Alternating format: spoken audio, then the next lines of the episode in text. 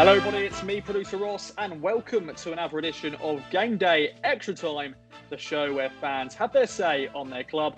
It's another jam-packed show. We've got a, a lot of panelists for the Game Day Extra Time posse. That is what Heathie calls them. Um, I'm joined um, by a man making his debut, a returnee, and of course the Game Day regulars. We're going to go through and recap the Crewe draw. Short and sweet that will be and also look at the January transfer window as a whole, loans, loans, and more loans, and also preview Blackpool and Peterborough. So let's get into the man making his debut, and his name is Mark Tuckford. Thank you very much for joining us, Mark, and um, let's get into the Crewe game then. I uh, hope you had a good week as well. Uh, yeah, your thoughts on the Crewe game. I spoke to you after the game, but you've had time to reflect on a lovely point at Crewe. Yeah, so obviously we spoke the other day just after the game, and uh, my my reflection on it hasn't particularly changed. Um, I think I said that it was a point mainly for Lambert rather than the club. It's just a point trying to keep him in the in the job. Um, and yeah, it was a disappointing game. Um, but you know, when you look at it from a point of um, you know getting points on the road is the main thing. Um, however, uh, you know, it is Crewe at the end of the day, and these are kind of the teams that we need to be beating if you want a chance of at least getting back in the playoffs, let alone promotion. There we go then. And the man making his return, and we found out last time he wasn't Leighton Baines' brother, but um, yeah. Uh, but yes, it is Tom Baines. Thank you very much for joining us once again, my friend. Um, your thoughts? I haven't heard your thoughts about the draw against Crewe, so take away. Yeah, I, I think the thing that surprised me it was like the, the team that that turned up for the first 15 minutes and showed that great intensity and high pressing. It was like, whereas it's been all season, I think the the best thing you can do sometimes is do the simple things right. If you close down people and you put them under pressure, then they'll they'll make mistakes. So that first 15 minutes for me was was really good, and it was probably some of the best football we've played this season. But then Crewe obviously got back into the game. Um, they're they're a good side. They've got some good players. You know, Charlie Kirk, the number ten, especially that finish was absolutely fantastic. You know, just cool as you like, bottom corner. Um, but yeah, I I agree. It's it, you know every point's a prisoner, as our friend Mr. McCarthy used to say, and maybe we'll look back on this as a, as a good point. But yeah, it, it was uh, on on balance, a draw was probably the right result because we had some reasonable possession and chances. They they did as as well. So all in all, yeah, I I was pretty okay with a with a draw.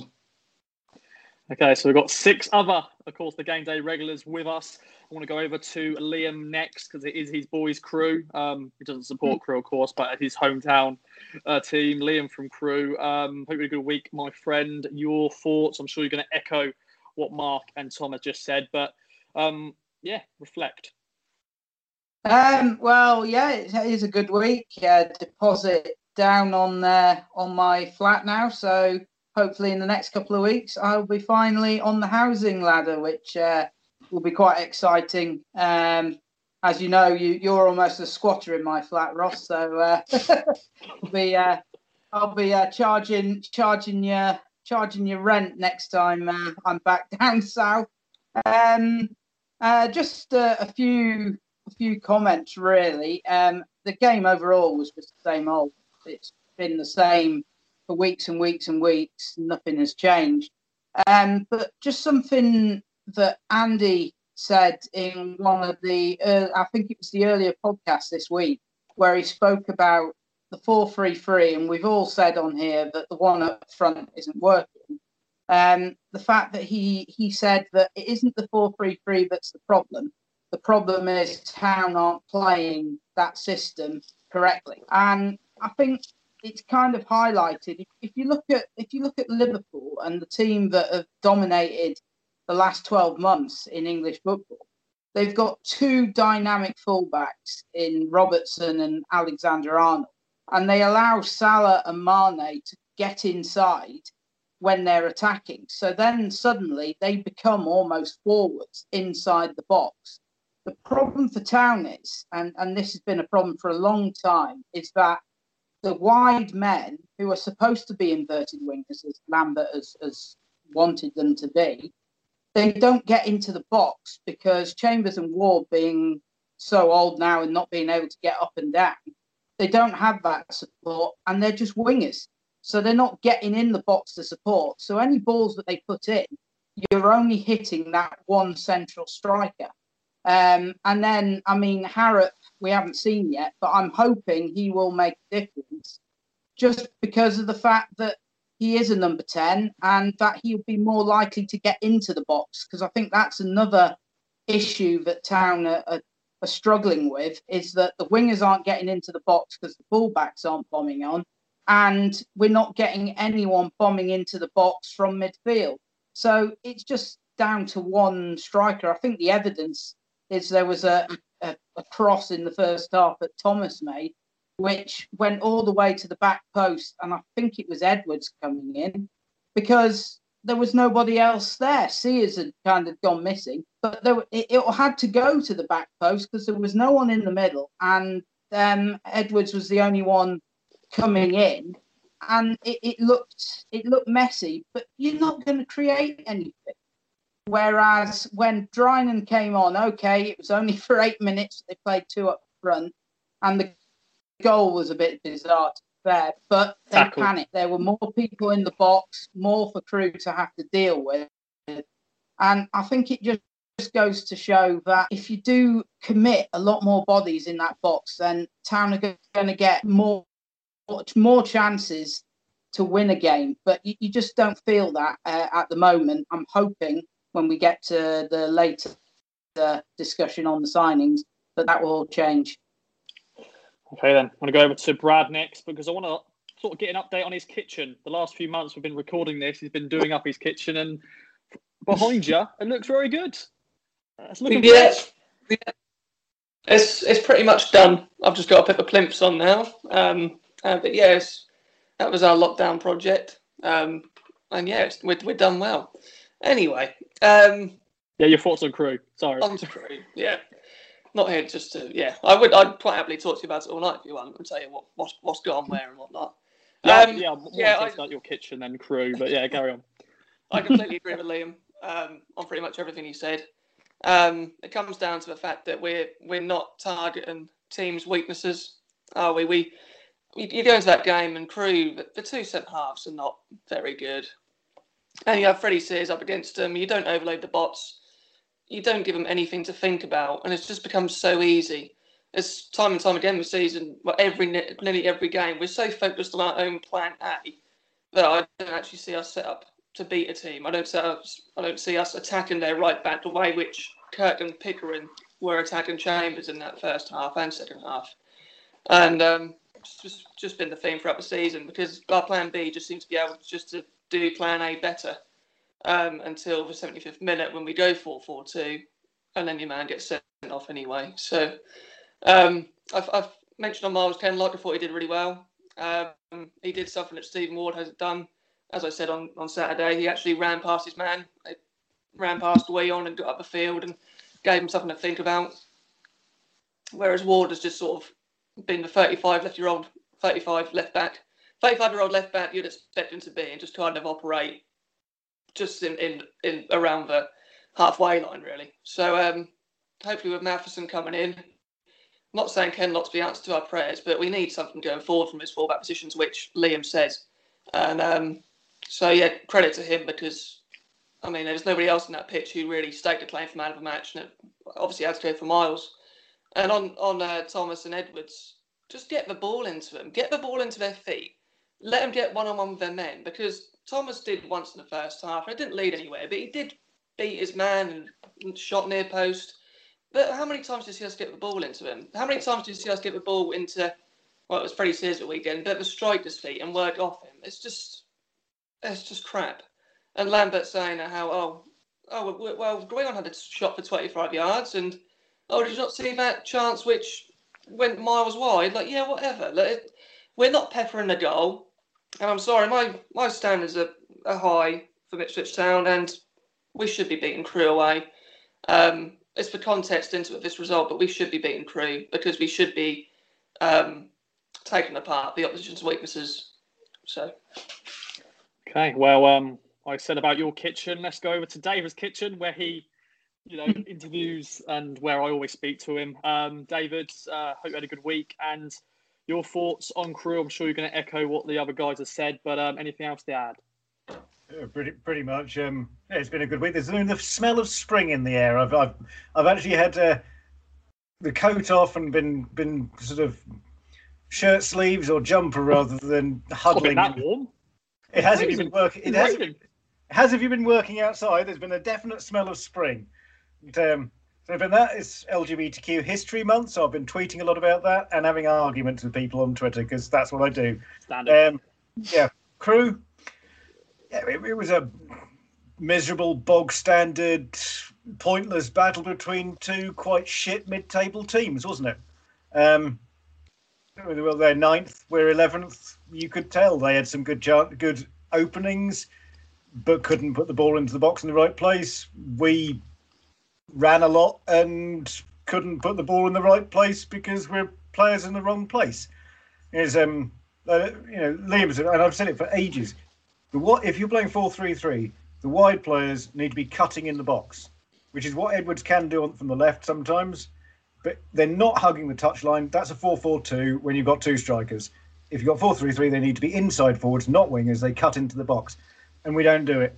Equally, and Liam said about Liverpool, but Sheffield United, if you look at the way in which the, the wide, in their case, wide centre backs, the way Basham was getting in the other day, um, or um, Bogle, the number of times Bogle's in the box for there, he's providing, you're overloading and you're getting sort of six or seven players in the box. And if Sheffield United, who really aren't pulling the things up this season, are playing better than we are, then you know, yeah, it's a shit mid-table clash between two shit sides in a shit division. That's it, really. Say shit again. Shit. um, over to one man who's definitely not shit. It is good old John Watson. I just seen his message in the chat saying "come to me" because apparently his dog is um, going crazy. Ziggy, um, is, he, is he okay? the shoes have been rationed. He's gone quiet. He was just going absolutely ballistic. So I was praying for once that you did come to me um, straight away, Ross. Good to see everybody. Nice packed house tonight. So I won't repeat what people said. I actually enjoyed the match on Saturday more than I have done for a good couple of months, to be honest. Um, I thought the first half was a bit more open and a bit more fun than lots of the crap we've had to put up with. Um, I agree that there are two similar sides, like David was saying. I don't think either side were brilliant, but perhaps because Crewe played football a little bit similar to we try to, um, it was fairly open and fairly enjoyable. It felt like a pre-season friendly, but you know that kind of it, it was it was fine to watch without much end product from either side. Um, so I'm trying to be positive. That's the most positive thing I can say. But like I said to you on Saturday, Ross, when Miles Kenlock is possibly um, the man of the match, that says something about the standard. And in context, a 1 1 draw away from home, sorry, out of context, a 1 1 draw away from home, you, you take that. But actually, that was one point from nine, and that's not good enough for Ipswich Town. That's not good enough for us in any league. But let's not forget we're in League One. How far have we fallen to be settling for a point with no disrespect, but the ninth place team Crewe in League One. We're not talking about going to Blackburn when we when we were mid-table um, championship club and getting a one-one draw and go. you know what? On their day they can be okay, or going to QPR or Swansea or whoever. We're talking about Crewe. and whilst they might have produced lots of good players throughout the years, and they've got some tidy players now, they're they're mid-table League One. They just been promoted from League Two as well. So exactly. Uh, what I did like was the intensity. As Tom said, we were on the, the, first 15, 20 minutes. We actually created some corners. Not that we can do anything from corners, because I don't know if we've ever practiced them in training or anything. I mean, because it doesn't happen often in a football match. You get like a set piece that you can maybe use to your advantage. Um, but we, we forced four or five corners early doors. We had a bit more intensity, a bit more passion, a bit more pace. And it was like, well, we can do this. So that was quite positive. Um, what disappointed me most is looking at the kind of overall big picture. You know, Lambert came out after the game and said similar nonsense to usual. And I was like, stop making mugs out of us. We're not, we paid our tenner, we watched it, we all saw, you know, between the people who've spoken so far, some of us are saying it was shit, some of us are saying it's okay, but none of us are saying we were good. None of us were saying we were brilliant. We weren't very, very good. We weren't great. We weren't. Could we ask for more from the boys? Yes, we could ask for them to be in the right places and pass the ball to each other and get on the end of a ball or use a corner or use a set piece or all the, the things that a good team would normally do. So, whilst it was better, it's simply not good enough. And our 4 3 3 under Paul Lambert, the way we play it, doesn't work. And I, I'll maintain that. You know, I just don't think it works. Um, so yeah, there's my little rant over. I try to have some positives. Yes, thank you very much, John. Um, now this is the, this is the hardest part of my job in terms of doing the intros and deciding who should be last. Um, and this is not a bad thing for the person who will be last. But I want to go over to good old Segans first because I want Matt to segue into the next um, segment, basically. So don't worry, Matt you get your, your, your voice heard soon. But over to you then, Segs, um, to talk about Crewe. Um, I'm sure you're going to echo what the other guys have said, but um, your take on the point against Crewe. Firstly, why is Matt better than me? My name's Segans. Surely I'm better for a segue, you know? oh, oh dear. I didn't but think yeah, that. uh, but yeah. Um, Shit. yeah, anyway, see. go on. Anyway, yeah, yeah. Uh, I'm fine. My hair hasn't been sore, so uh, that's one plus, I guess. But um, yeah, in terms of Crewe, I'm not going to talk about the game too much because it's all been said now. Um, for me, mostly it's a bit worrying before the game, football focus, and you hear Stephen Warnock sitting there telling us all that uh, Lambert wasn't a manager of him. Kind of, he's apparently got a sense of humour, but then it doesn't get shown in the in the changing room. You kind of alarm bells start ringing, and it kind of sums up what we already know. Um, he's just not a he's not a good man manager, obviously, and just a bit of a fraud, really. So um, the game started off badly for me in terms of that. It got a bit better, like John said. It was actually one of the ones I've actually enjoyed for a for like a little while. Actually, to be fair, it was a decent game, but we just we still weren't any better. Um, the first 15 minutes was fine, and then we kind of tinkered off, and it went went there. Um, the, what annoys me is the fact that we're 11th in League One. Um, it's like 11 points out of 11. Yet apparently we're still really, really good. Couldn't have asked no more from the lads. Um, it's all it's all bull crap. Um, the Pillock needs to wake up or piss off, basically.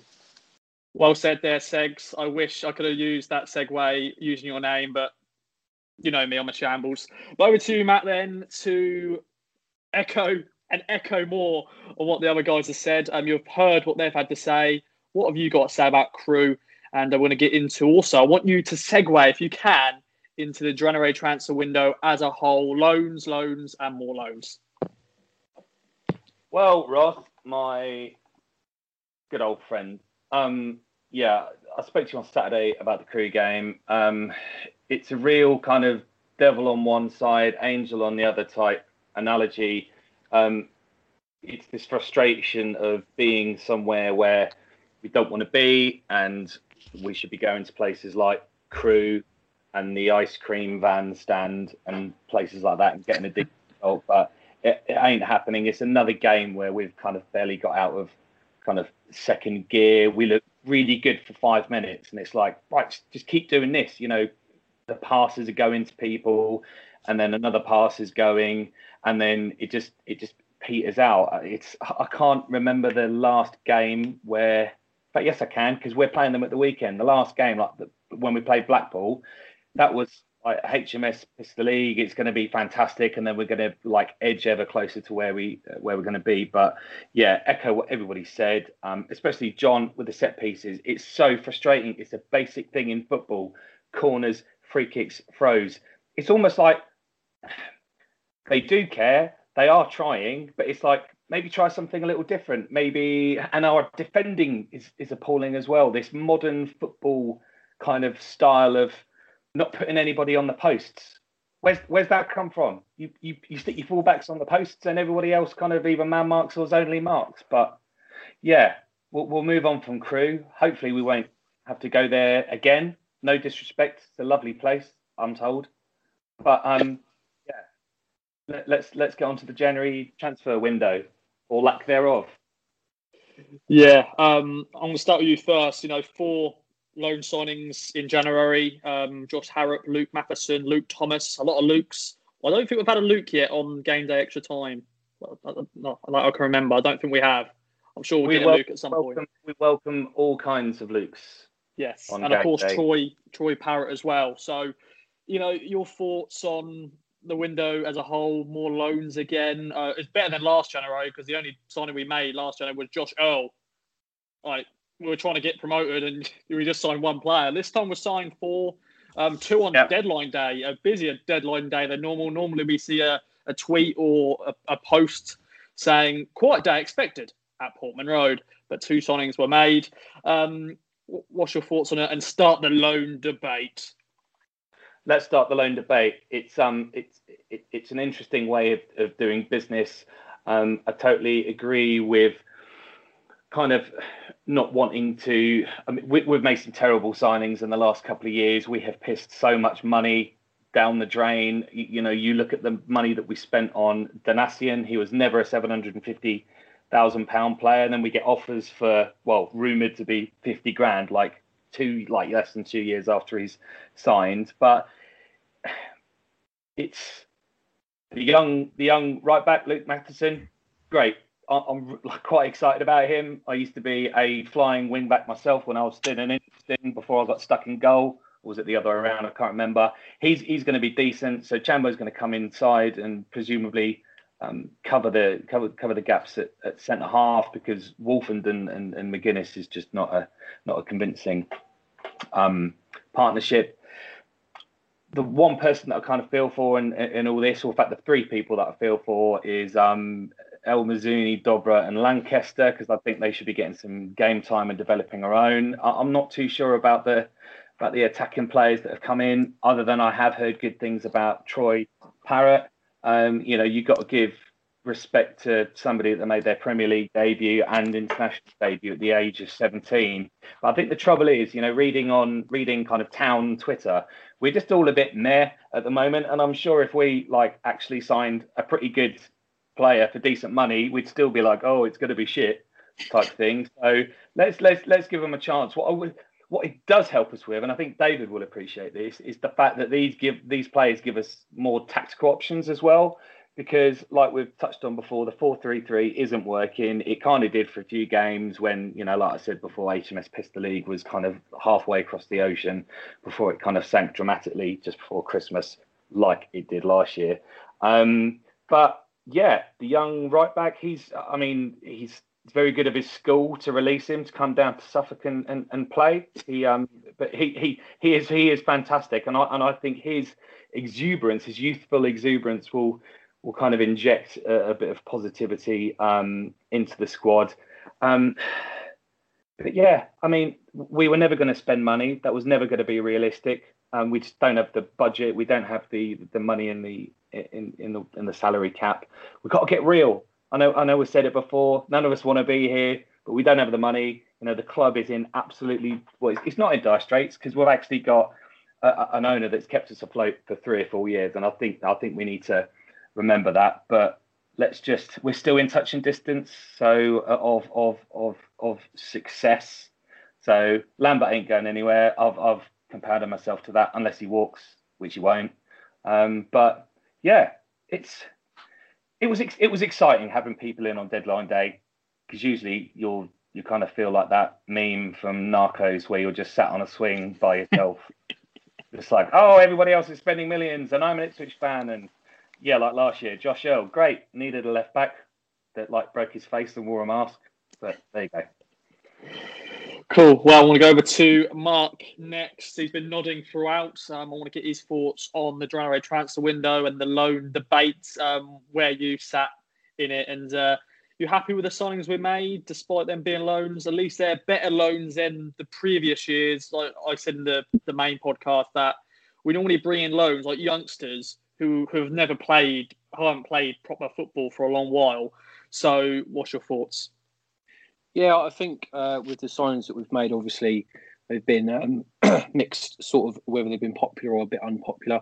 Um, you know, bringing in kids that you know we could actually just do with uh, you know maturing our own sort of uh, kids really. But you know, it's desperate desperate times for Paul Lambert, and you know these these transfers reflect of what he really needs to do at the moment. Um, so yeah, I mean, it was always going to be loans. You, know, as someone else said, you know, it's we're not going to spend money, um, especially in January. But I suppose the only thing I can say of positivity of Marcus Evans is that at least he's acted in this in this window, whereas in previous windows he hasn't, um, and that's been sort of detriment to um, the failings of this club. I think um, because he's not backed a manager when he has to, and okay, he's not spent money, but you know he's brought those players in, and and those players are four, you know well four loans, but now that comes to six loans in the matchday squad um, when you can only use five. Um, but yeah, I mean those four, four uh, the four signings that we brought in in January, I think they're pretty decent. Uh, my favourite one probably being Matheson. Um, I think he's a very good little young right back. Um, did very well at Rochdale, I think he was at um, a couple of years ago. Um, obviously as a kid as well. So I'm excited to see what he does. I think we've been crying out for a right back, obviously, since KVY has been injured. Uh, don't think much of Don- uh. Um, and Chambers is a little bit of a liability these days, um, but I assume he'll probably move into the centre because you've got such a young defensive four there, especially with uh, Ken Loxley going to now sort of start at left back. So I wouldn't be surprised if Chambers moves into the middle. And then you've got Parrott, who's coming from Tottenham, obviously good stock coming from there. Um, and yeah, I've heard good things about him. Um, bit of a bit of a sore time at Millwall, I think, uh, with with injury and sort of lack of games. Um, but hopefully, moving down a league and um, wanting to impress, I think he'll score some goals. I think a decent signing. Um, and then we've got obviously Harrop as well. Again, coming from good stock from United, and then you know coming from actually Preston. But you know, you you, you come from that academy because you're good. Uh, you don't get to play for Man United or go in the academy if you if you're shit. So it's one of these sort of things where um, hopefully he can rediscover that form. Um, another one who's been affected by injury. Um, so yeah, and then there's obviously Thomas as well from Barnsley. Um, you know, again, I've heard good things about him. I think I think some of these players that we've brought in have got a, a point to prove, um, and hopefully they can do it um, in the short period of time that they are with the club at the moment. Uh, I don't expect any of them to be here next year, um, but yeah, as I said, it's um, it's just keeping Lambert in the job at the moment. I think, um, and you know, needs must, I suppose. And you know, if these signings get him over the hill uh, when it come in, in, it comes to May and we're in the playoffs, maybe in the final, maybe win it. You never know. Um, but yeah, it's it's needs must, uh, and I'm I'm happy with the, the additions that we've made. Um, I'm just hoping it's not a detriment to uh, the likes of Lancaster, Dobra, etc., etc. So um, yeah. Okay then. Well, Tom, I'm not going to go to right now because I know David has got a different opinion of what probably Mark has just said. Um, he's not a fan at all of the signings. I don't think. Um, so start off then, David. I know you've got a rant ready for, um, for this. Um, so take away. We'll get over to you, Tom. I'll, I'll get your response and your your feelings on what David just said. But David, take it away. The first thing I'm going to say is this isn't against the signings themselves. I don't. I've never seen Parrott play. Um, I've got no great axe to grind about Harrop. I'm told reliably by Francine that on Football Manager he's excellent. She always signs him. So it's not the individual players. Um, but and this was alluded to on the main pod earlier on today, is the fact that it's why we're doing it and the overview of it, which is quite frankly wank. It from beginning to end. We've that idiot has signed 24 players since he's come in to run the club into the ground. Of those, how many have been a success? None of them virtually that you could actually pinpoint and say, yeah, he's a success. I want him to be here. I can't think of any what we're doing every single window, whether it's Earl or whether it's these four, is we are pissing money up the wall because we don't have any form of strategy. Okay, we haven't got a player who's playing well out wide. Yep, that's fair play. We haven't got somebody who's playing in the number 10 role well. Yep, fair play.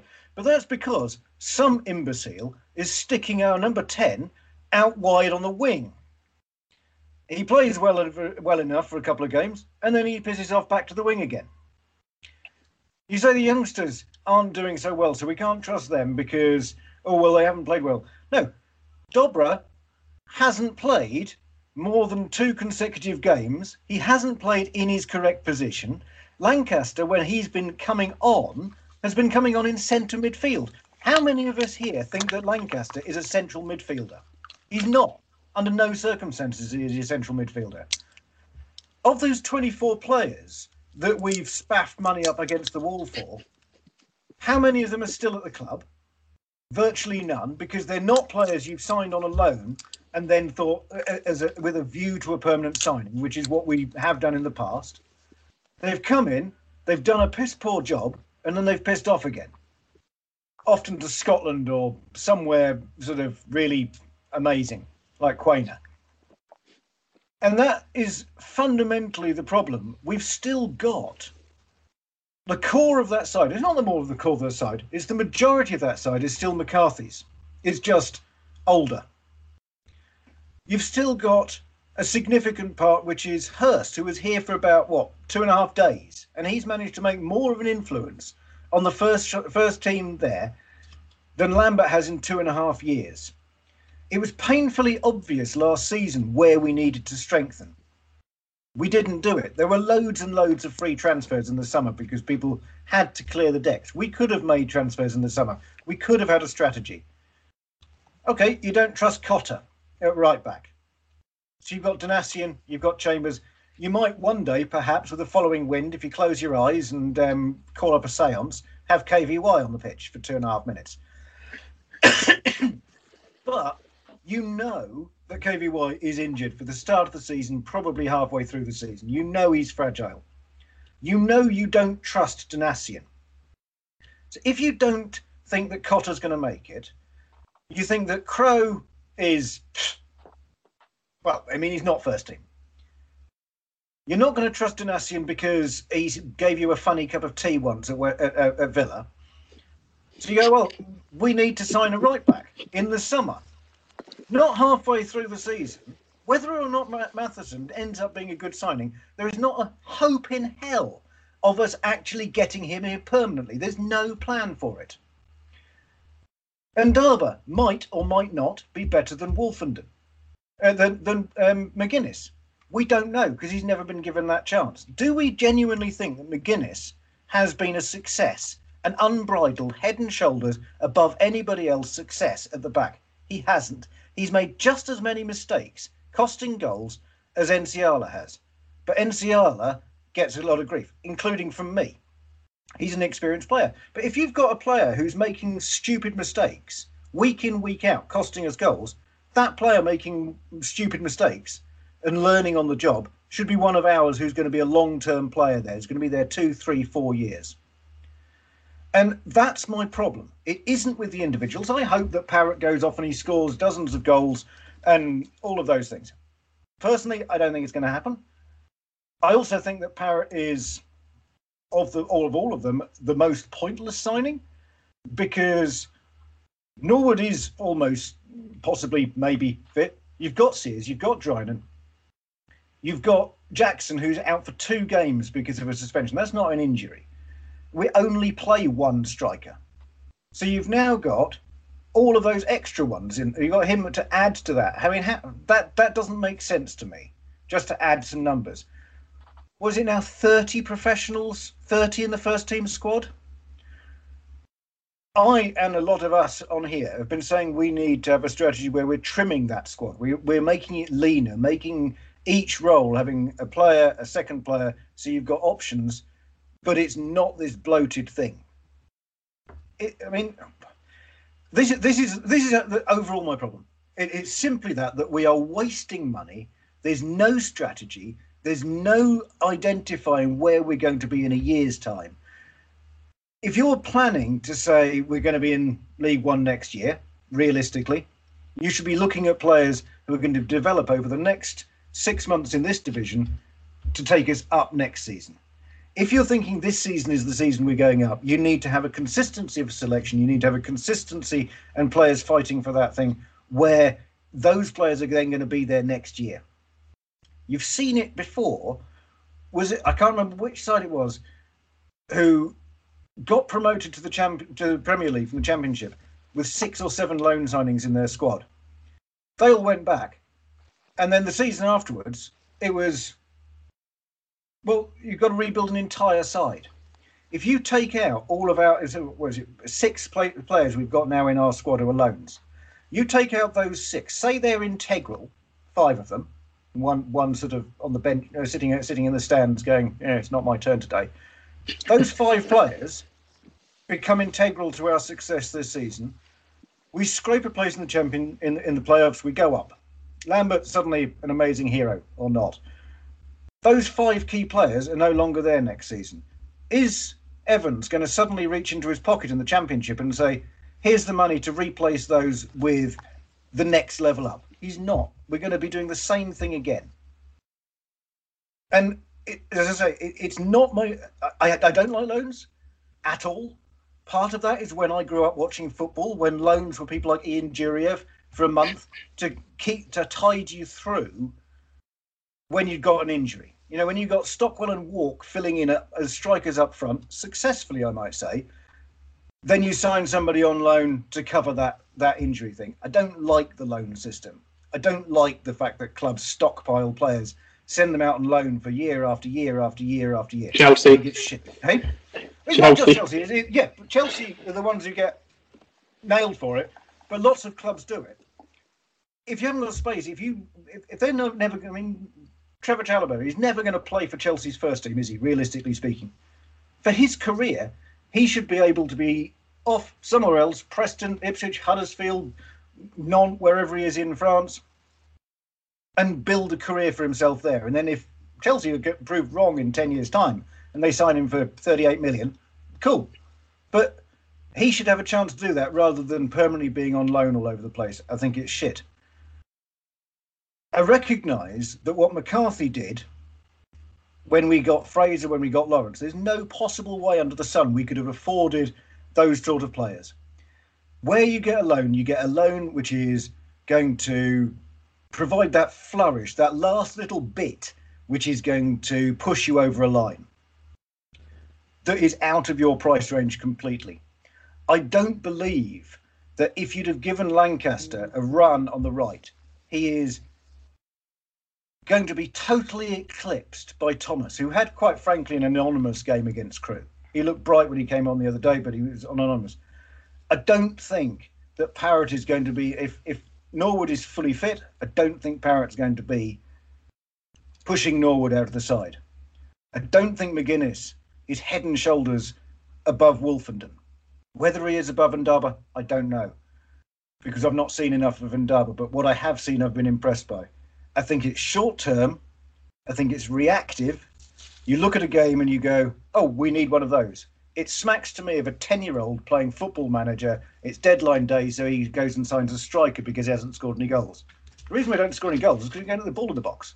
The reason we don't get the ball in the box is because we don't make good enough decisions. We make slow decisions.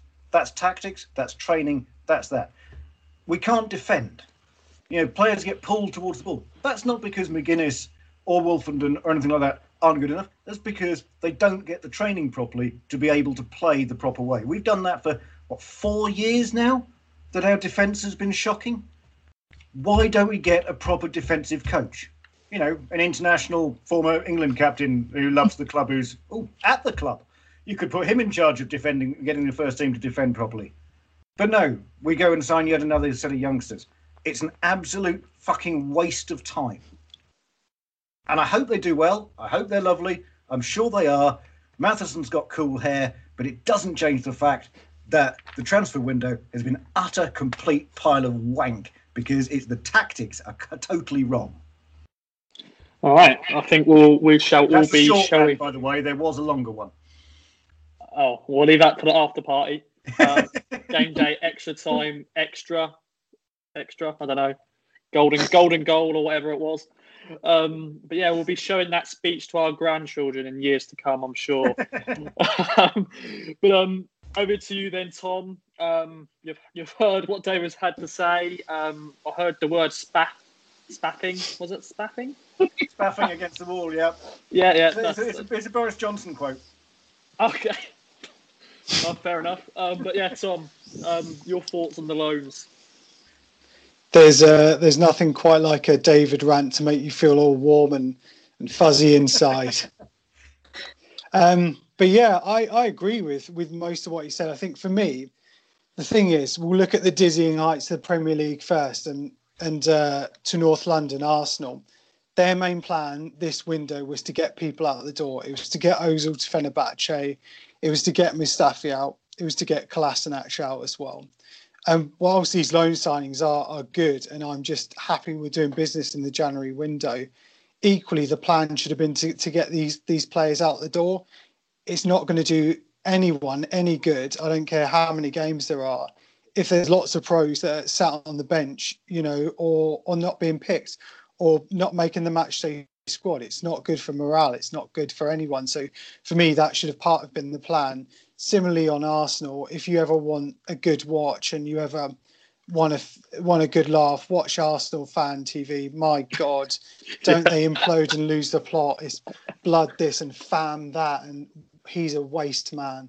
Uh, I I watched the the Wolves video. The reaction is it's just it's just brilliant. I just think like tell you what, be a fan of Ipswich. You you would literally even lose your mind even more. But anyway, um, but yeah, it's it's an interesting one. I think the business at the moment and transfer and football finance is a is a weird one. Um, the Athletic mentioned they've spoken to to football agents and they've said, look, there's loads of these contra- there's loads of these players that could be talking to clubs because they're running down last six months of their contract, but clubs are just saying we're not in a position, we we can't talk to you, we don't know where we are. So I think whilst loans are, I I agree with David, far from an ideal situation, and obviously, you know, we've all we've all said, you know, how many times has has Evans gone ag- against his holy grail of this five point plan, but I think it's a sticky plaster at the moment. But yeah, I think Lankester or Lankester when when he was mentioned with Salford, I was initially a little bit annoyed and disappointed. And then I was like, actually, maybe it does make sense. Get some football.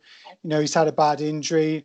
Um, Donacien, like David said, you know, if he wasn't part of Lambert's plans and he he wanted a right back, that should have been done in the summer. That's not fair to Donacien. He's been nothing but a solid player for for our club, and he's just being treated like absolute trash by a trash manager. Um, he should have been allowed to go in the summer on loan. He should have got some football somewhere, put himself in the shop window, and we wouldn't be having these derisory, you know, fifty grand bids. We, we might have a have a bit more, but Matheson for me seems the more exciting of the two because it means that you know Luke Chambers can actually move back to centre back. A 35 year old at fullback is is never a good option at all. I don't know why Lambert thought it would work for so long. So I'm excited to see him him back at centre back, and I think he just seems like a really grounded young man and just really sensible, and he's got his head screwed on. And I think for a lot of footballers, that's that's quite understated. I know I mentioned Marcus Maddison before. It's a bit bizarre him going to Bolton. He sounds like an absolute shithouse from from what I read. But someone like Matheson, who's a bit younger, got got a bit more of a grounded head, just is willing to work. The stuff he was saying about he'll keep running and running and running is, is nice. It's it's nice to hear from a young man. So I'm excited about him. Troy Parrott heard good things about him. There was a lot of clamour from Spurs fans to for him to be included a, a bit more. He's capped Republic of Ireland as well. He's capped at schoolboy level as well, as is Matheson as well. England under 17s and 18s. I know it's not the be all and end all, but with young players, pedigree is is important. But yeah, I I just think that the thing for me is the the most disappointing thing is that it's it's a massive squad. It's a massive, massive squad. I mean, just look at centre back, for example. We got five centre backs for two positions. It it just doesn't work, and it's not fair on Toto either that he's going to be he's going to be out now, like Wilson is. So why not allow him to move? What you know, Lee O'Neill mentioned that the deals weren't right. You know, it wasn't right. Well, well, why? So what's better that a player actually goes out and plays football, and maybe we can bring him back and have extra value, or he can just be sat there with a coat freezing on a Saturday afternoon. It just makes no sense to me. And yeah, Lee O'Neill continues to piss me off. He's just Evans puppet, and he's just got his you know hand up his backside, you know, moving his mouth. It's just absolute nonsense and completely rubbish rhetoric. I don't listen to Lambert anymore. I don't listen to Evans anymore. I don't listen to O'Neill anymore because I think that most part they're all full of shit. But yeah, in in summary, nice we've got some players. I hope to God they do well and make make an impact. But yeah, I have my fingers and uh, and toes crossed.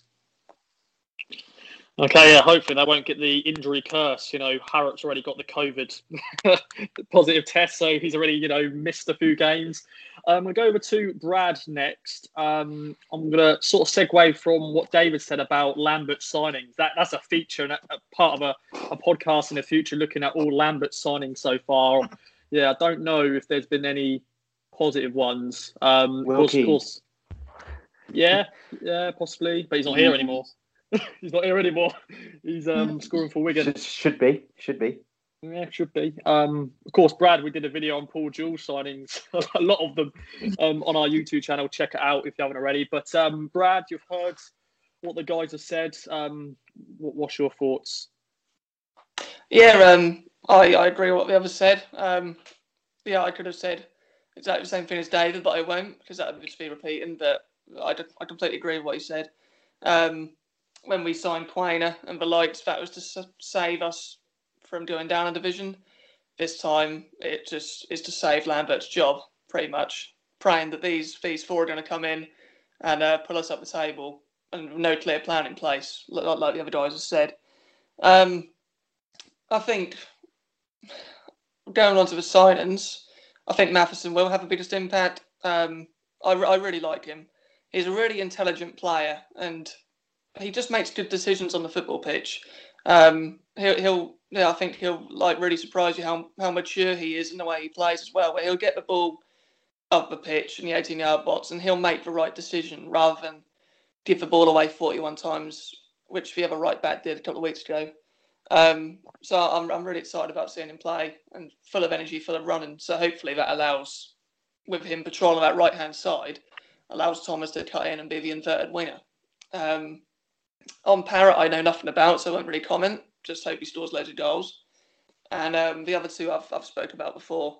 But um, yeah, I with with the loan debate, there's one player which I feel really could nail, nail not necessarily nail down starting spot, but certainly play a lot of games this season, and who has got a big future, and that is Brett McGavin. And I know he's gone out on loan, hasn't he? But yeah, uh, would it would it have really been like like like we've said that for ways around this loan and what we could have done, um, as in bringing in a senior player? Why not just tell Emyr Huws, look, you haven't got a future at the club. What's the point of you sitting there with, you, with a coat on on a Saturday afternoon? Um, accept the nominal fee because that is all you get anyway, and just get him out the door and maybe spend it on somebody who could actually come in and be a permanent signing and um, change your season as such and there's there's not just Emyr Huws, there's, there's a few players like that, and and on on, on on the youngsters debate as well. I mean, I'll probably say something a bit probably shock you a bit now, but are are our are our youngsters actually that good? Like in, in our heads, we all want them to be, like really want them to be, but I know Dobra hasn't played in his actual position, but Dobra should have done more against Paul Caddis, who is 45 but is actually 32. Dobra should have done more in that game, and he also started the Plymouth game. I think he started the one after that as well. So I don't think he's necessarily taking his chance, but I feel like his fate is sealed because of how Lambert treated him in the summer window, basically saying that you're not going to play if you stay here. Um, uh, that, that's the same for a lot of youngsters, quite, quite a few of the youngsters, I'm afraid. And these youngsters that we've got in, I know they're youngsters. I know it doesn't look very good but they are better than our youngsters. They just have to be youngsters because we can't go out and actually buy a senior player because of a, because of a salary cap and the way we we're running our club with 53 signed on professional players, which is absolutely ridiculous. So uh, it's, it's, not very much to say on that because of what everyone else has already said. Um, I agree with the other guys, and yeah, that's, that's pretty much it. Okay, well, I'm going to go over to, to you, John, next, because um, we did a video about players out of contract. Of course, I want to get your thoughts on the loan debate and stuff. But what Brad said was a good point about, you know, what why haven't they, you know, the club spoken to some players who who are out of contract in the summer? That, that's what normally happens in January. Sometimes you you pay off a player. I know at the moment there's a lot of money constraints and stuff, but you think players like him, you know, Sears, players who probably won't be here next season, like just like, well, yeah, here's a bit of money, go away, instead of them being in the stands and training week in week out.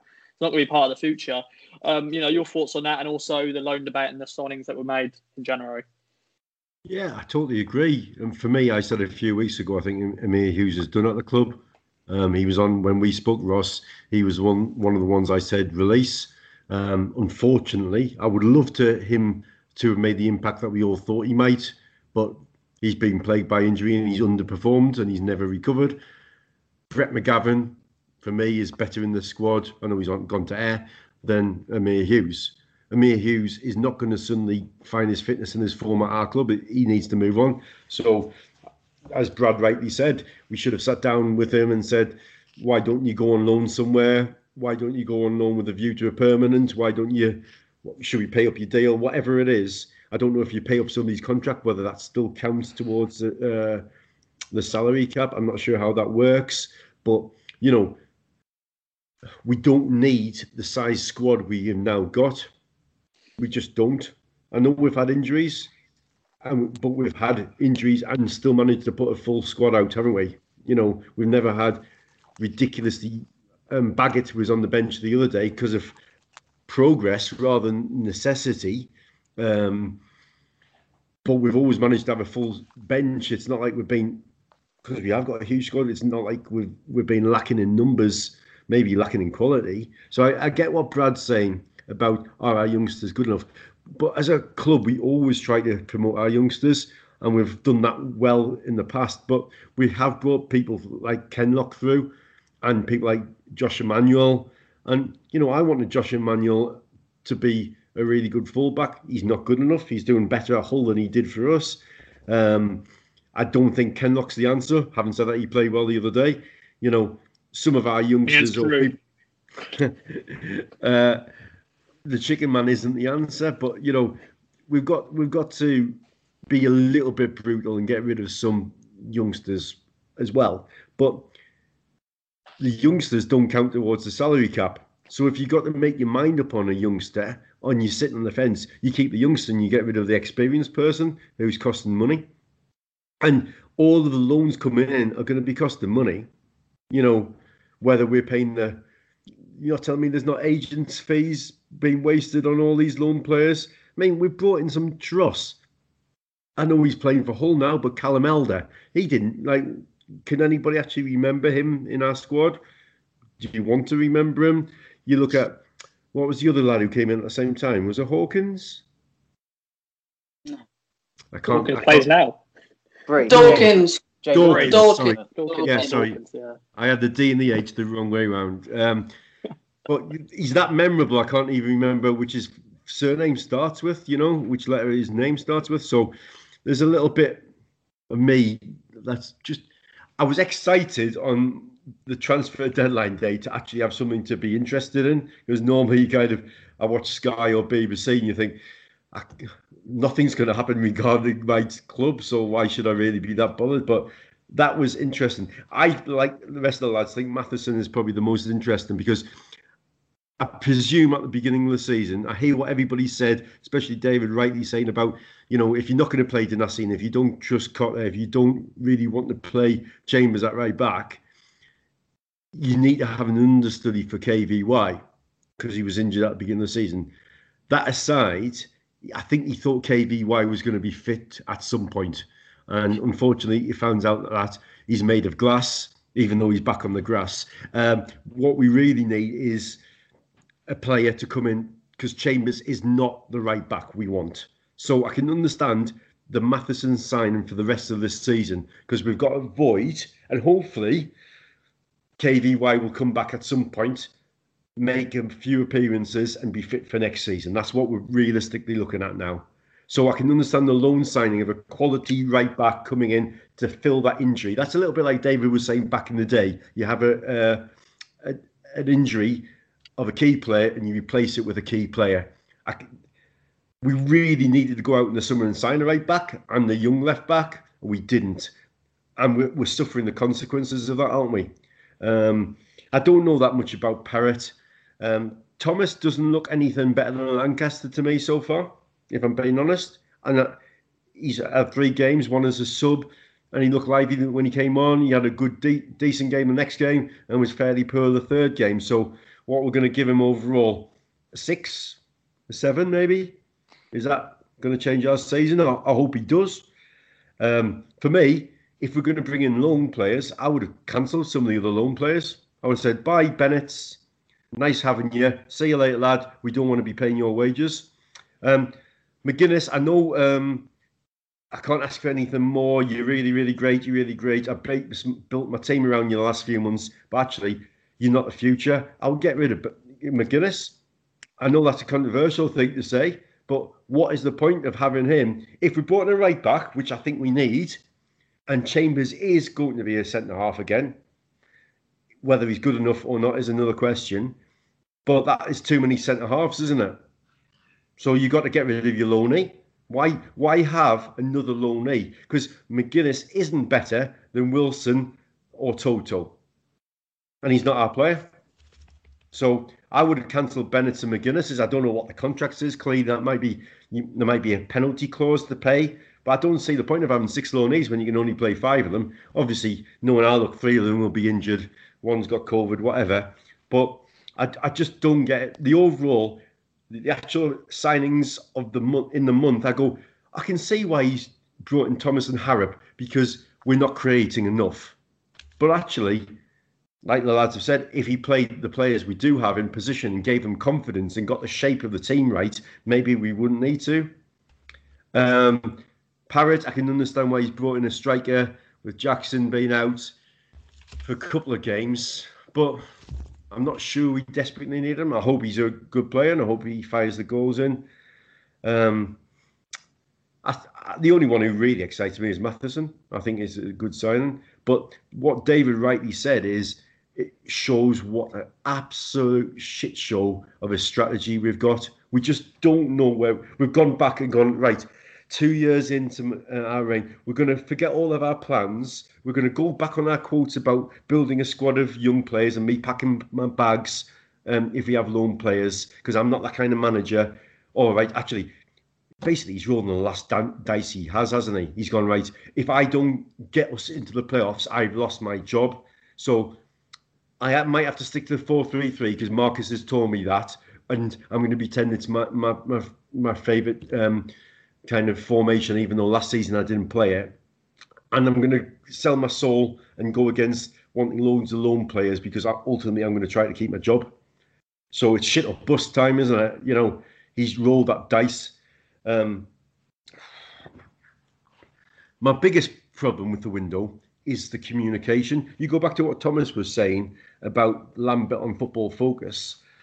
How can Lambert make time for Football Focus and appear on Five Live and Sky Sports talking about COVID, but most of the time he can't be bothered to have press conferences with the local press anymore? Um, where is the man? I know he's been ill himself, and I don't, as I've said many times, I don't wish any ill on anybody. Lee O'Neill was clearly ill himself, as his family were and stuff. But where's he been recently? There's been a couple of half bullshit kind of statements the last couple of weeks, but where's the connection from the club to the fan base at this time?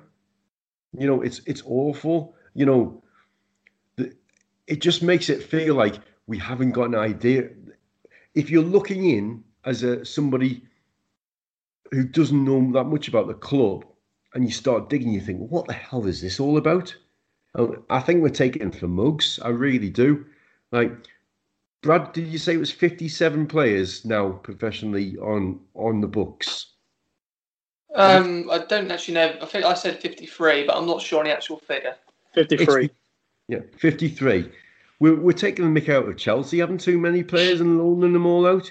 We're a League One club. We've got 53 professionals. Who's wasting money there?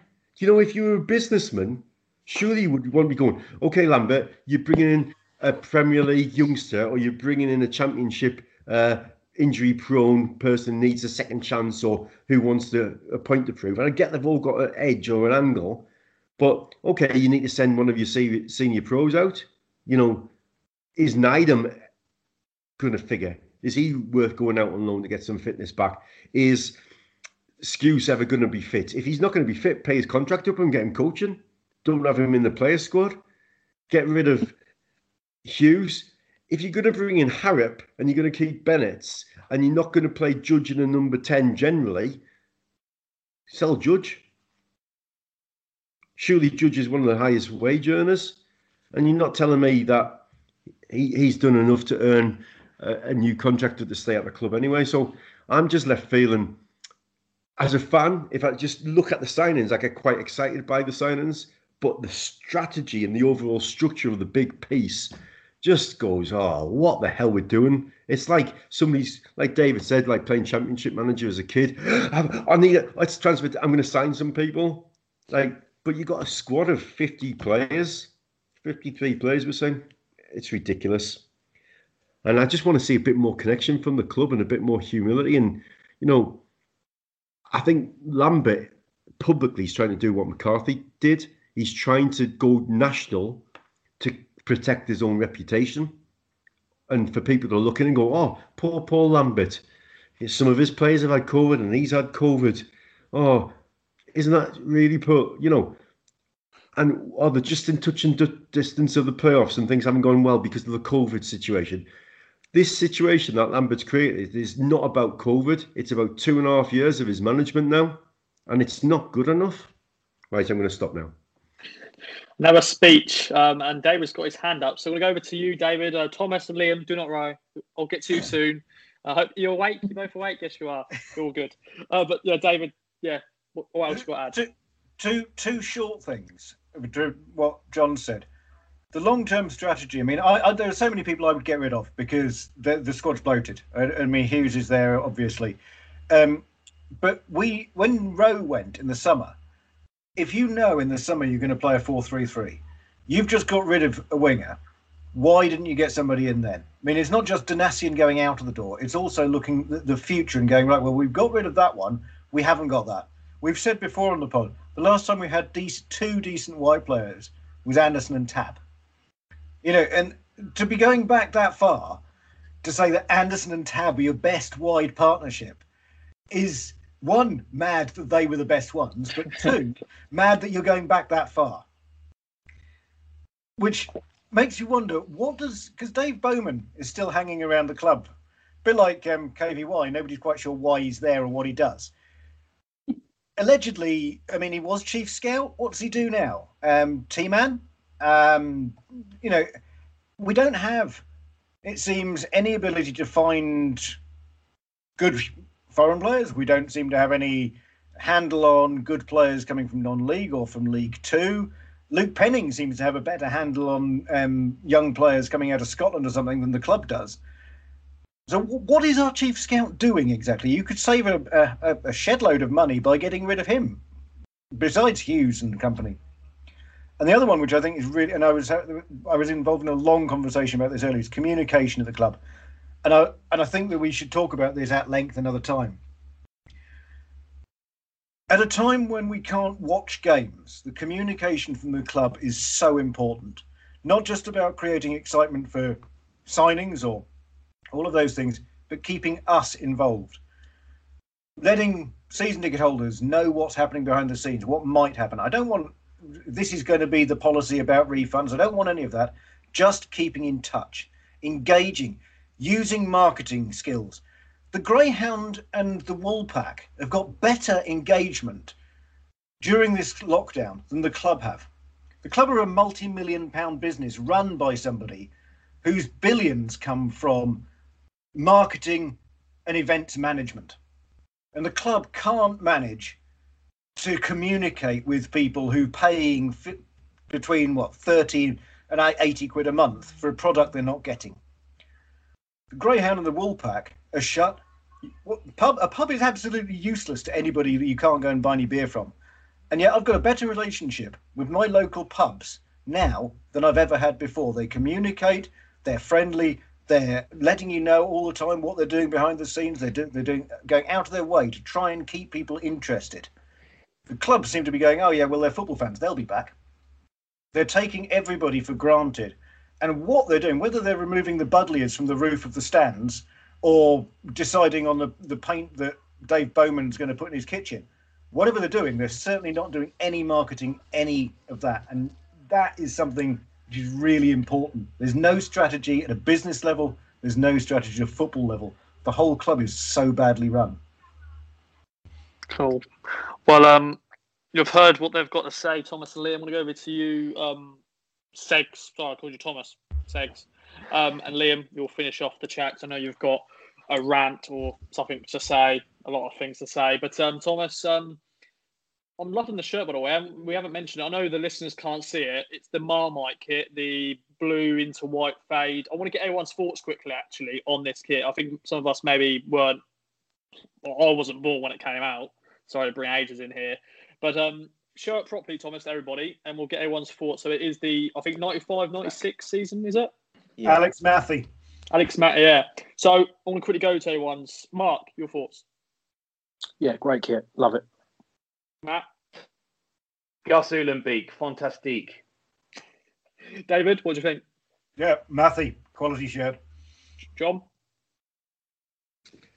Alex Mathie, it just makes me think of Alex Mathie, and you can never remember that he scored a first hat trick, first hat trick against the Scum. So that makes me smile anyway. So there you go. Good shirt. Brad, what do you think?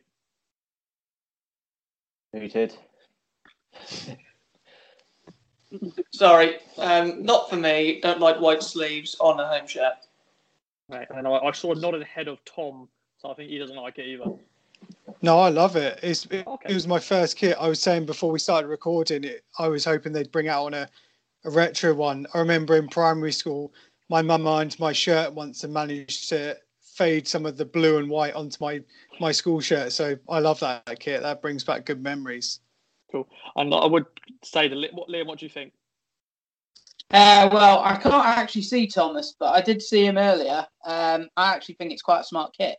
Um, originally, I actually thought it might be closer to the uh, promotion winning kit a few years later, but uh, um, it's it, it, it looks quite smart to me.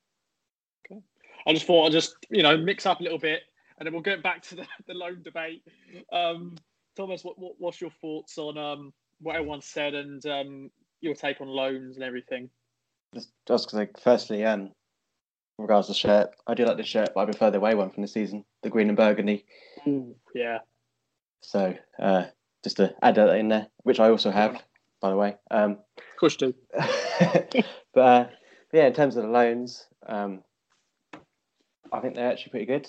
Um, Matheson excites me. I remember seeing him at Rochdale. I wasn't at Rochdale, but I remember watching it on iFollow and thinking um, he's a decent player. Obviously, he also went to Manchester United, to scored the goal that he did last year. So we've got a promising right back there. Um, definitely pushes Chambers out, I think, which is about time. And we've mentioned Thomas and Harrop before, and with um, Parrott, I haven't seen too much of him, so I'm not. I can't really judge. Um, I feel like if we play the way we're at the moment, he's not going to make much difference. So, but that's down to the the way we play and not the actual player himself. And um, the other one is. Who's the other one we brought in? I forgot someone. I know we've got we already brought in forward at me. Sorry, yeah, Yeah. my bad. But yeah, um, but in terms of actual loans in general, um, I don't agree. It's not long term. I kind of I'm more on David's side than yeah, it's, it's the actual players. I've got nothing against the players. I think they will make a difference, but it's more uh, roll the dice for Lambert to save his job.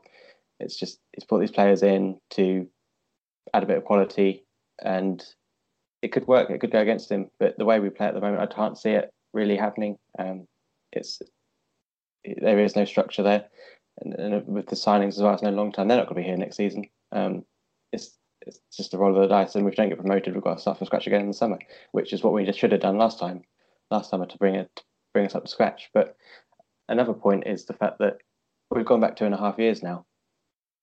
There was this whole debate about five loans, and we've got six no, six loans. We've got to play five of them under Hurst. We had Walters, Graham, Tayo, Chalobah, Pennington, and one other.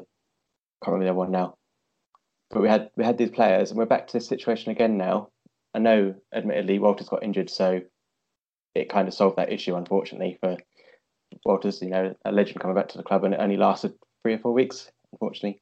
But we're back to this whole situation now, where we've got these loanies in. There's no long term strategy. It's just it's just no forward thinking. It's it's, it's just pathetic, really. Um, as for a club of us our size to be doing this kind of thing.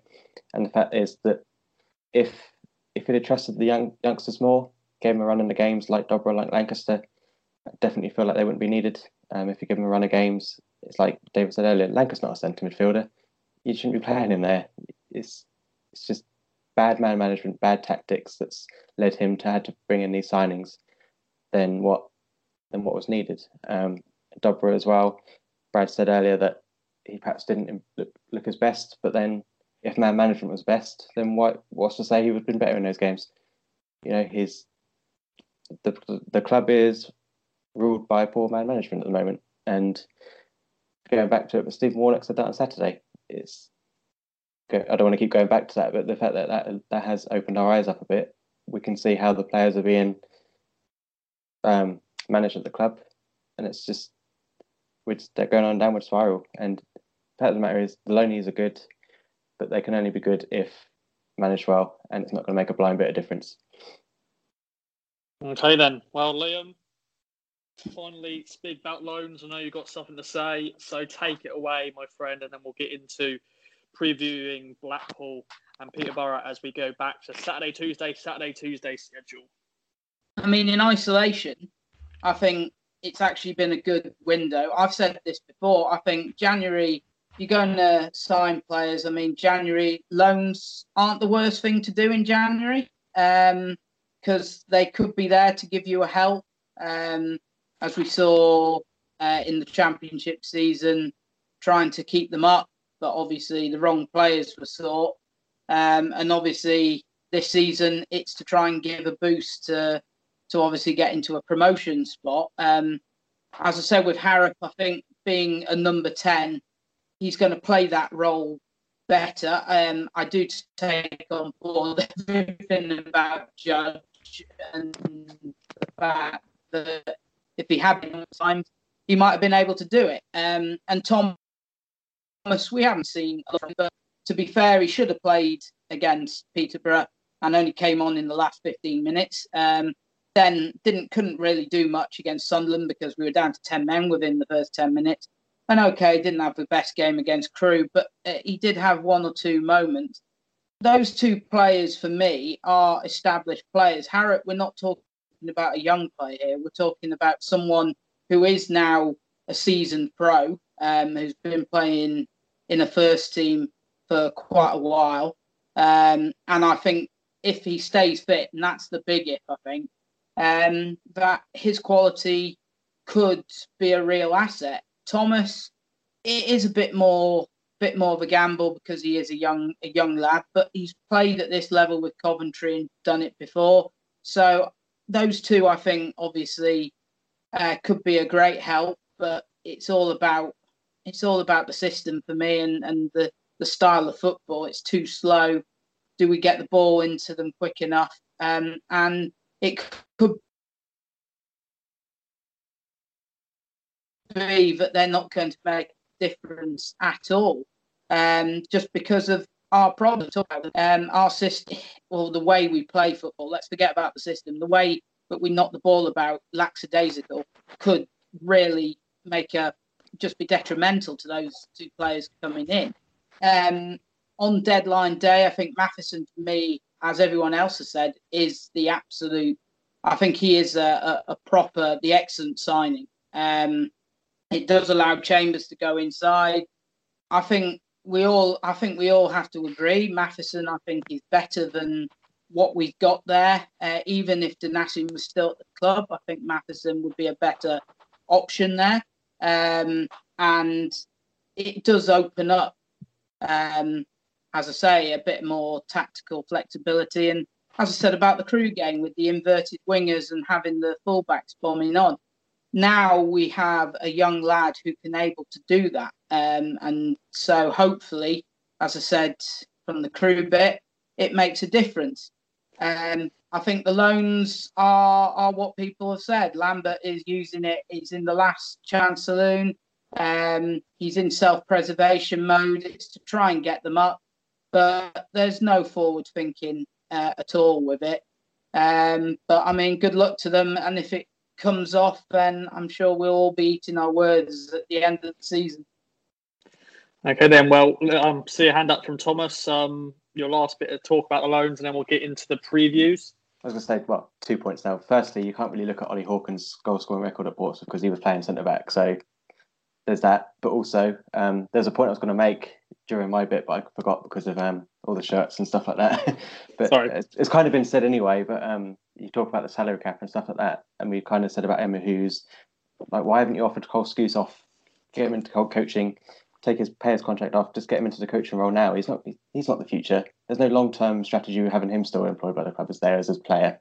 That's like offload him if you have to. Just take him into the next stage of his career. But also, why I like Freddie. Um, always have. He's been unfairly treated because of where he's been played under Mick and Lambert. To be fair to him, um, but if Colchester are interested, why not offer it to him? Take it, send him out now on loan to the rest of the season, and they can sign him afterwards. Why, why keep him here just to be a fringe player if he's not seen, you know, for the long term solution? It's you, you're keeping a player here for no reason when he could be out playing now for Colchester in you know a play a club that he's been at before. He obviously would like to go back to, and they probably would like to have him back. Offer him, offer offer them a deal, let them take it, and then you know it's that's one more that's a few more players off your books. It just there's just no. It's like David said. There's no strategy, no long term solution. There's just it's just pathetic. Oh, 53. Sorry. 53. Just imagine getting your program and looking on the back of a program. that would you'd actually have to like have a bit inside program just to go down because it'd go to the end. It's just ridiculous. Oh, double Liam, page spreads. All I can think about when Yeah. you say program, Brad, is um, seeing Leo Muff's name sponsoring somebody. Where is he now? Leo Muff. I'm sure he can help us sign Jizz Hornkamp. Love a bit of jizz. Um, Liam, anything else you want to add? Um, just what Thomas said about Hawkins playing at centre back. So the, the, you can talk about his goal scoring record not being great at Portsmouth because he isn't uh, a, a striker. But this week, back in uh, 19, uh, 2000, Marcus Stewart was signed, and he made a difference in getting Town into the Premier League.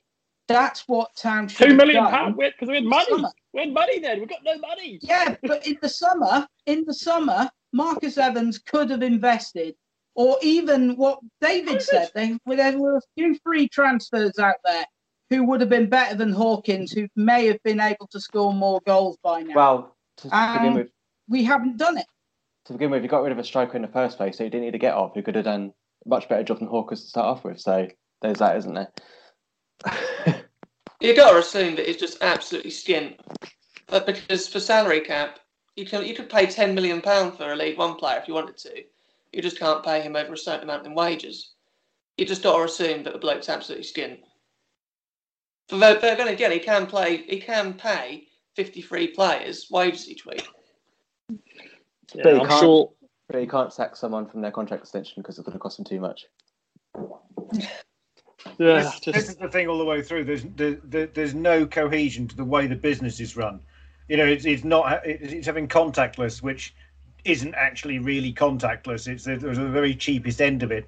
It's running out of coffee before half time in fifty percent of games. All of those things, the, the the marketing, the running of the club, having buddleias in the roof, keeping Dave Bowman on, fifty three players. You know, none of it it has any strategy. Nothing makes sense anywhere at the club, does it? when we talk about communication, like without trying to blow my own trumpet, I do better communication from my primary school each week. I send a, a weekly newsletter. I send parent mails two or three times a week about key things.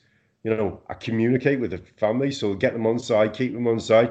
Not going to please everybody all the time, but you communicate. You're visible. I get that out there. I stand on the gate, even though we're only got about forty percent of our kids in at the moment. I'm still on the gate every single morning to say good morning to the, the, the families.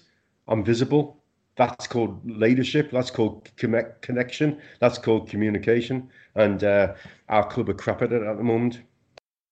What, what I you... said this to you, Ross, the other day, but Lee O'Neill has been hiding under a rock all, all January transfer window and, and ever since. Even with Evans' statement, he never popped up. And yet everyone hated, uh, I think it was Clegg who was in that role. But and at Bill. least he turned up to supporters groups meetings uh, and took supporters' questions. At the moment, that nobody from the club is taking anything from anyone. No one. Uh, people are asking questions, and they're not. They're not getting back in touch with anybody. They're, it's a closed shop. What do you expect from someone who disappeared right from turning up though until the his most successful manager left? It was what eight years until he actually showed his face. Yeah. What what, what more do you expect from someone like that? You know. This just goes back to last summer as well. If you think about it, I think it was just a week before pre-season was the first time we actually heard Lambert speak. There was no like like like David said, there was no marketing, there was no excitement about the season ahead. There was absolutely nothing from the club, and it's now going halfway through the season where he only speaks to BBC Sport. It's just an absolute joke, and just the communication for me is the biggest thing because you stand outside the ground, it doesn't feel like it's your club anymore, does it? It doesn't feel like it's our club. Mm-hmm. David, Matt, take it away. Very quickly, I mean, I, I, I say I, I, I was having this conversation earlier. It's like John says, communication, but little videos. You could you could engage people. It's not just about um, the crap football on the pitch, because we can't go. They're in danger of losing people because they've found other things to do: childcare, gardening, shopping the chances of shops and restaurants being open before football is back is a real one. People will find other things to do. The club's terrible communication, their terrible PR, risks losing people to other activities. My dad started playing golf. He hasn't been going down. He was he was a regular for 30, 40 years. And it's very, very easy to lose that routine. If they had, you know, they like the terrace talk does, you know, with little competitions, wouldn't cost them very much you could have things whereby youngsters could have a virtual fan zone with Bluey before a game. You could have um, messages to fans who um, had got through a lotto from um, players on the way to a game or something. It would take about five minutes to record. Francine, you know, young teacher, manages to make a video to every single one of her children each week. Those are little things the club could be doing, and it, it that it, it's a, it's a serial part of the failure. I know it's not part of what we were originally talking about. It's fine. Carry on. But it, it, it is an important thing because it's the same thing. It's a lack of strategy, a lack of vision. You could have looked at the the summer as an opportunity because we do have Evans. Other play, other clubs had to lose play, players. We ke- we kept them. We could have added to the our squad better and seen it as an opportunity. Now we see it as a threat because because of COVID, because of the lockdown, but we're not doing anything about it. The transfer window is reactive, it's passive. The club is passive about other threats and other dangers, and I think it's a real problem. And it's it, on the pitch, it's like Ju- the Jewell's last days. The transfer strategy is like Jewell, but the club as a whole is being run as if Jewel is still there but he's watching his DVD and hasn't actually bothered to sort of like decide to buy anything for years. Oh dear. All right. I saw Thomas's hand up. Uh, Matt's got his hand up. I'm going to go over to you, Matt, and then Thomas, you round up this extra chat that we didn't pl- have planned, but it's merged into a fantastic discussion. So, uh, Matt, take it away.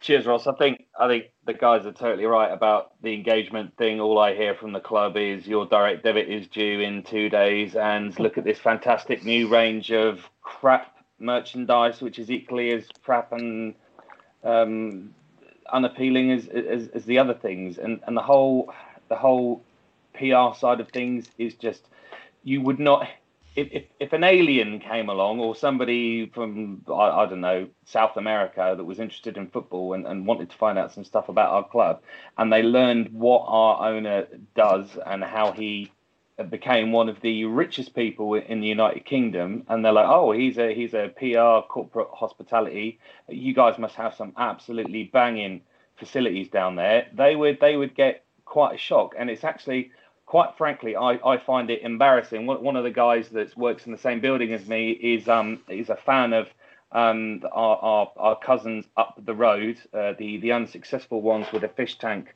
and not a trophy cabinet, and it's just it's it's just embarrassing. It's just what what can we do? And and it's the kind of sad thing, and, and I've always with with everything that's going on in the world, I think it's really really important to try and keep some perspective. But my goodness me, it doesn't half get you down sometimes when when when, when you think about it. And um, yeah, as much as I can't wait to get back to Portman Road, I I'm not really missing not being able to buy things at half time and um, only having cider available when I really fancied uh, an IPA in the in the lower Cobbold. And I hope they've got um, contactless card readers. If not, I'm just going to buy one for 50 quid and give it to them. there you go. Lovely. Um, Thomas? Just a small point relating to what David said, but um, going back to engagement and stuff like that, communication. But my our wedding photographer, uh, Big Fish, um, she's been doing a lot of challenges during all three lockdowns about how you know picture challenges and stuff like that. If you want to keep the kids engaged, why not just give them small quizzes or photo challenges or little little challenges? You know, word searches just once a week, just something just to keep them interested in the club and to carry on. You know, just little things like that. It would have made a big difference, I think. Okay, and um, and John, then we'll go over to you, Tom, to start the previews, um, which I was going to do 20 minutes ago, but it's in a way it's started another debate, which is fantastic. But um, John, finish it up, my yeah. friend. Yeah, I just want to summarise and say the loanees have been a good, uh, you know, the loan signers have been decent. Sure, sure. So we've lost two people since that chat. Um, Mark and Tom's internet has basically dropped. So we've lost them, but we've still got the game day regulars as we preview the two game week. Uh, Peterborough and Blackpool. Firstly, Blackpool, of course, they visit Portman Road. They're in good form. Seven goals scored, clean sheets all round. Um, I want to go over to Brad, because um, remember when we spoke again, you know, for the Blackpool game, and we're going, oh my God, what a goal and all that. Four goals at Blackpool. Oh, so much has changed, hasn't it, my friend? How are you feeling going into this game? Would you start the loanees, uh, Matheson at right back, and maybe Harrop, if he's fully fit, playing in the cam role, and then Parrott up front? What do you think? That uh, Blackpool game seems a million years ago. Um, I, on the loanees, uh, I'd, I'd 100% start Harrop if he's fit. Um, I don't think he will start anyway because, um, as you know, at this club, you need about three games off the bench before you actually start a game. Uh, Matheson, 100% start. Parrott, I haven't seen him, so I wouldn't because I'm hoping Norwood's fit. But as I do every week, I say Norwood's going to start this weekend, and then the press conference tomorrow, Norwood's not fit this weekend. Um, and on uh, Thomas, yeah, I think he keeps his place. So yeah, Blackpool have been on a good run of form. Well, they've, they've, they've, they've played Northampton and, and um, Wimbledon, haven't they? So, or MK Dons are one of them. So it's not it's not it's not not exactly top ten sides, um, but they've been playing four four two, and if Harrop isn't fit, just please match him up from the start and go four four two. Don't just play Judge in the ten because it's not the long term plan. Well, like Harrop, but he's he's going to be better than what we have there. Don't don't play Bishop in there. Well, Bishop's suspended anyway, so ignore that. Just match it up and go 4 4 2, Norwood and Sears, and just see what they can do. Because I'm sure that Norwood and Sears could cause them trouble. And rather than playing the, the crap 4 3 3 that we constantly keep playing, it's 11th versus 12th. Um, for that, I've gone 1 1 mid table. Um, uh, yeah, they've, they've signed a couple of players, haven't they? They got that Ellis Simms from Everton, who we were linked with. He's got two goals in two games. And I quite like the look of their side because they have been playing 4 4 2, which has coincided with their decent run of form. And I like um, Sullay Kaikai, who we were linked with a while back on the wing for them.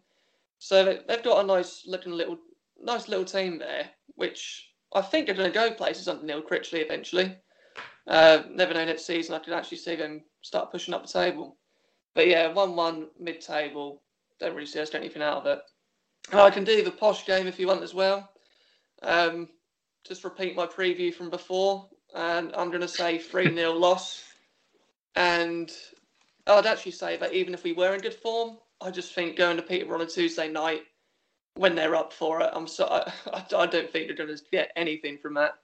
They've they've signed absolutely no one this summer, this January window, sorry, and um, Dembele's handed in a transfer request, and I hope it all falls apart for him again because I just really dislike Peterborough, and I hope they get their 14-15 curse that we didn't get anyone in. Well, we got Sears, didn't we? But we didn't spend in January, so hopefully that happens to Peterborough. Um, hopefully it all starts to fall apart. And um, of course, David, his favourite side, going to go over to him. Uh, Blackpool first, and then Posh on Tuesday night. Um, how are you feeling going into the Blackpool game? Meh. Yeah, uh, yeah, standard. Yeah. Um, most of the loan players won't be in there on account of the fact that they haven't had a pre-season, um, haven't played, their legs fell off, somebody ate their dog, um, something. Um, yeah, probably play hack after 10 minutes because, you know, that's the way it is. No, it, Blackpool are in, you know, they're picking up. They're only two points behind us. It's gonna be grim. We'll play some pretty football for a little while. We'll show some a little bit of passing around, and then make a cock up at the back, and it'll be one 0 We'll come back into it. We'll get a goal. Everybody will be really excited in a sort of sitting on the settee, actually looking at the wallpaper sort of way, and then Blackpool will win, two one to Blackpool.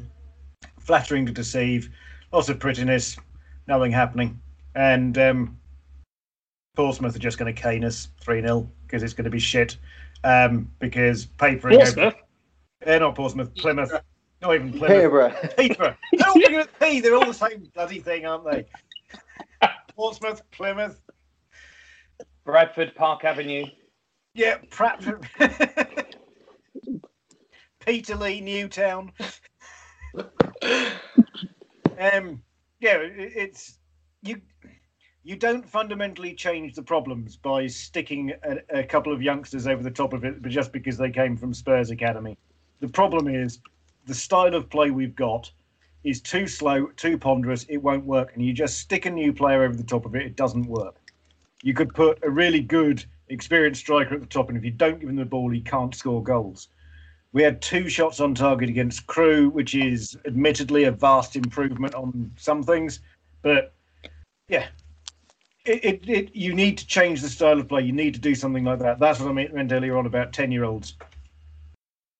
Mick's problem years ago, I had a problem with him because we weren't creating chances. It's not lack of goals; it's lack of chances that causes me the problem. We're too slow, and simply throwing an extra player in there doesn't change that. You need to change what you're doing.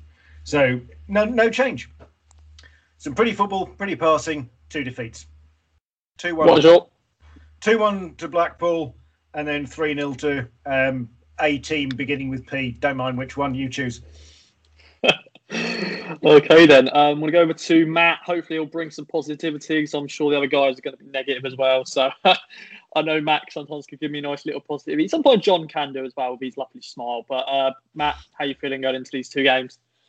You know what? I'm I'm I'm actually I'm actually feeling quite optimistic because I think the new players may have injected a bit of impetus into the squad. I'm hoping that we see a, a change in formation, a change of system. Like David said, we need a bit of um, urgency. Um, we need some thought in our play. I think we're going to beat. I mean, Blackpool. They're not a completely different team, but they're, they're playing better football. I've noticed that they have they're the same two or three kind of players that kind of score every week. So we've got to do our we've got to do our pre-game research and and look into it. But I can't see us scoring many goals. However optimistic I am, but I think we're going to beat um, we're going to beat the Tangerines one 0 because I can't see us scoring. Um, any more than that, to be honest, and I hope I'm wrong. I hope we batter them again with another Chambo thunder bastard from the edge of the area again, but come on, I, I, wouldn't even put money on that. And and our our good friends in Cambridgeshire, the people that are rivals with Cambridge United, Rushden and Diamonds, and Northampton Town, uh, and Boston United, I think as well. They hate each other as well. Um, I, one one, one one, and and like David said, I hope it falls apart because uh, I dislike Posh. Because um, yeah, there you go. No, no real reason other than working there for four years, and that's four years I'll never get back. Yeah, definitely. Um, over to you then, John. Um, how you feeling going into these two games? Um, yeah, just like David said, a bit meh going into these. Yeah, um, I I think we would be better playing a different formation, but I don't think that's going to happen for love nor money. I think Lambert's a stubborn so and so, and I think he's going to churn out his average um, lack of uh, direction four three three. Really, my hope is that the indi- do you know when we talked at the beginning of the season, we're big teams when we've got individually better players at times. I hope that we might get a kind of a, a boost from some of the, the, the, players joining. And I, I do think Matheson's going to be an upgrade on James at right back. Hopefully, um, Harrop will make an appearance. I think Thomas will keep his place. And I think Parrott will probably be on the bench. I would love to see two up top, but and keep it simple and go back to some basics, but I can't see him doing it. However, I can't quite decide if it's going to be a 1 1 draw on Saturday or we're going to edge it 2 1. Now, that's me being optimistic. If I say we're going to score two goals, I should really know better, but I'm, no, I'm going to go for it 2 1 to town on Saturday. But unfortunately, we'll suddenly go, oh, we've managed. And then we're, then we're going to get tonked 4 1 on Tuesday night. I just can't see us having any anything on Tuesday night. I think it'll be that might be a little boost to the new players, then back to the same old. Um, so one win and one loss, two one town, four one posh. Okay, then uh, I'm going to leave Thomas to last, or no, Segs uh, to last to give his predictions for the two games. But Liam, over to you. Um, Peterborough, uh, Blackpool. What what do you reckon? Um, I agree with John. It's not going to change, is it? Four three three. Um, it's it is meh. I I got burnt trying to be positive with the the Sunderland and Peterborough results, and I lost out on prediction points in that. So I'm I've I've had my fingers burnt there. So for me, I'm hoping the loans make a difference. As I said, I think Matheson could make a difference in that fullback position. If Harrop is fit, he has to start. Um, and if Norwood isn't fit, then I may, I think you may as well just throw in Parrott. What, what's the point in bringing him in? You've tried everything else and it hasn't worked. You may as well just throw him in. Um, but obviously Norwood to start if he is fit. Um, I, I, I really Blackpool are a difficult side to work out. They're up and down um, trying to find that consistency. But they are on a good run and they're quite dangerous. I think they're, they're not someone that we should underestimate uh, just because we beat them four one when their team was kind of developing at start of the season. But I would say I don't think we'll lose to Blackpool. Um, but I'm going to say it's going to be um, a 1 1 draw. Um, as for Peterborough, I don't think we'll win that. Um, but I don't think we'll get tonked either because I don't think we've we've been tonked in the other games that we've played. Um, I mean, yeah, okay, Charlton and, and Hull we got beaten quite badly. Doncaster. Uh, oh, Doncaster's the worst that we've had this season. Um, but I think most of the, the other games we've we've we've lost by the odd goal um, i I, going to say I'm going to say one 0 to Peterborough. Okay then, um, just going to chuck Tom's predictions. He just messaged me, and he's go, he's a madman. He's apparently saying we're going to beat Posh two one, and we're going to draw one one with Blackpool. I hope that happens, but yeah, we can't can't see it happening. Um, Thomas, 14th, 14th at the end of Tuesday, I reckon. Oh, that's not good. I'm, oh, sorry, I keep saying Thomas Segs. Um, over to you to finish up, my friend. Your predictions. How you feeling going into these two games? I'm not feeling great. Uh, current form tells us, you know, we're we're on a slide. um, Blackpool recently been looking good. Um, I spoke to Up the Mighty Pool podcast. Um, either today or yesterday, I can't remember which one, but uh, they they seem quite confident. To be fair, um, they've um, obviously gone up, gone on a good run. Um, they said that the last time we played them, you know, the four one, that's the kick up the arse they needed, and unfortunately for them, they've had a bit of COVID and waterlogged pitches, and it's kind of caused a dent in their in their rise. But it's um, they're quite confident. I also asked about Garbutt as well, um, which is quite a decent one, uh, quite an interesting one because we, we all said on this pod before he's not a left back, haven't we?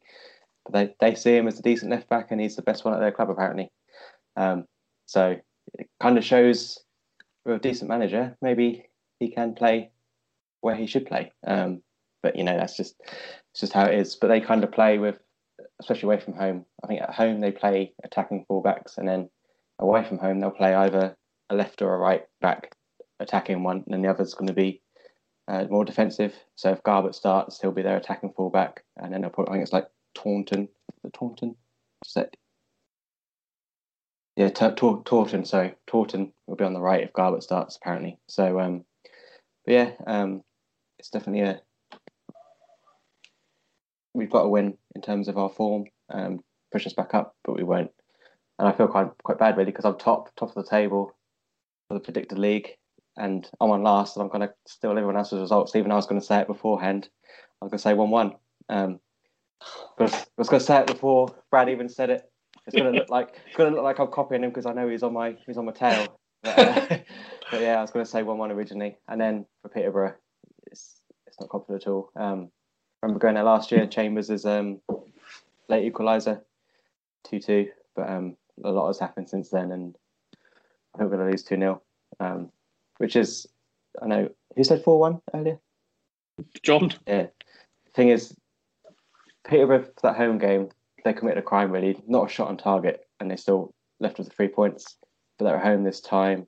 Um, I think it's going to be a bit different, and I still think they'll beat us. I'm going to say 2 0. Okay, then I'm actually going to update um, the listeners if they don't know much about the prediction league. Um, pretty much everyone who's in this call right now, and also Harvey are part of the prediction league. Uh, Thomas, as he said, uh, all segs is top of the leaderboard with 27 points. I've been there. I've been there since the end of October, haven't I? The Lincoln yeah, yeah. game. yeah, he's, he's right. He's he's leader at the moment. Uh, Brad with 25 points in second.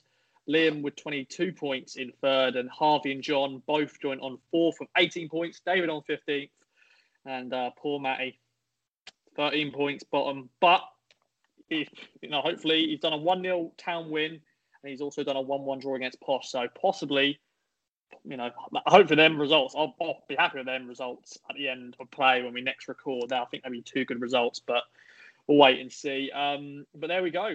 Um, thank you as ever to everyone involved, um, to Mark, to Tom, who went, unfortunately, but David, Matt, John, Liam, Thomas, and Brad. Thank you as ever for joining me on Game Day Extra Time, the Game Day Extra Time posse. I've been producer Ross. Uh, make sure to get in contact with me on Twitter at Ross Media UK if you want to get involved in uh, future shows to get your voice heard. Uh, also, leave us reviews. I never do this on the intros. I should do it leave us reviews. Let us know what you think um, on all your platforms that you listen to us on. Uh, follow us on all our social medias and also YouTube, where we do our game days after the game, uh, sharing our thoughts straight away after full time. But there we go. Um, hope you have a good weekend. Hope you enjoy the game. Uh, hopefully it's a win, but yeah, we'll wait and see on that. Anyway, guys, see you later. From true crime to football, Brexit to folklore. For more great podcasts from Archon, head to audioboom.com slash channel slash Archon.